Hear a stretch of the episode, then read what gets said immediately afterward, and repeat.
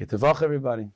So I'll tell you, Maisa, you know, the uh, the Frierdiker Lubavitch Rebbe, the previous Lubavitch Rebbe, so Rabbi Yosef Yitzchak Schneerson, so we know that he was uh, Moser Nefesh, Kipshuta. He literally put his life in danger constantly to spread Yiddishkeit, to hold on to Yiddishkeit under the weight of the Soviet Union, to the point of where not only was he always being watched by the Soviets and by the communists, but we know that the Maisa was that he was imprisoned and he was put on death row, and his life was literally in danger for weeks, for a long period of time, until eventually his sentence became lessened and lessened until eventually he was just exiled and kicked out of the Soviet Union, made his way eventually to the United States of America.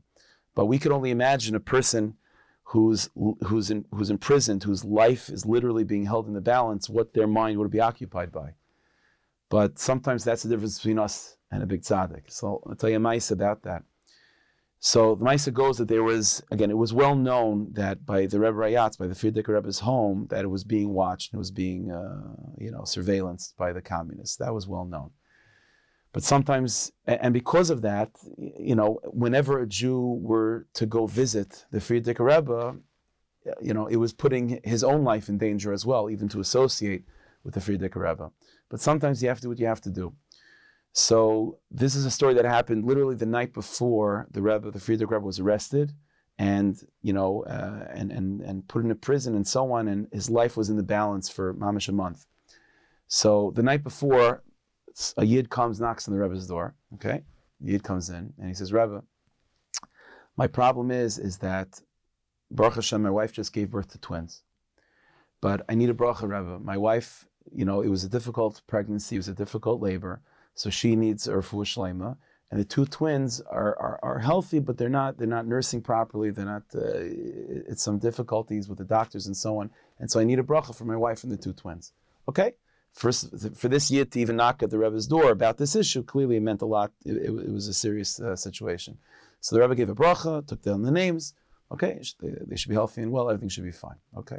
Next day, the communists break into the Rebbe's home. They arrest him, and like I said, for the next month, his life is mamish in danger to the point of where his sentence is lessened from death to exile until eventually he's uh, just told to leave the Soviet Union. So after after that uh, sentence is reduced and he's on his way he's on his way out, so he first stops off at the house to then you know gather his belongings to then uh, leave the country.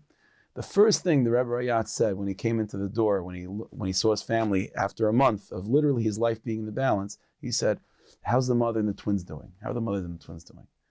It means that with his own personal life being in danger, and with all the mosdos and the, the inyanim that were uh, that he, that were dependent on him as well, Lamaisa, what was also on the, on the, on the top of his of his mind, and the first words out of his mouth when he comes home was that particular yid, his wife, and the two and the two babies, the twins, how are they doing? That's that's what a tzaddik is. A tzaddik is able to somehow, somehow, you know, just, just think about the individual person at the same time when everything else is so overwhelming and it will be overwhelming for every single one of us.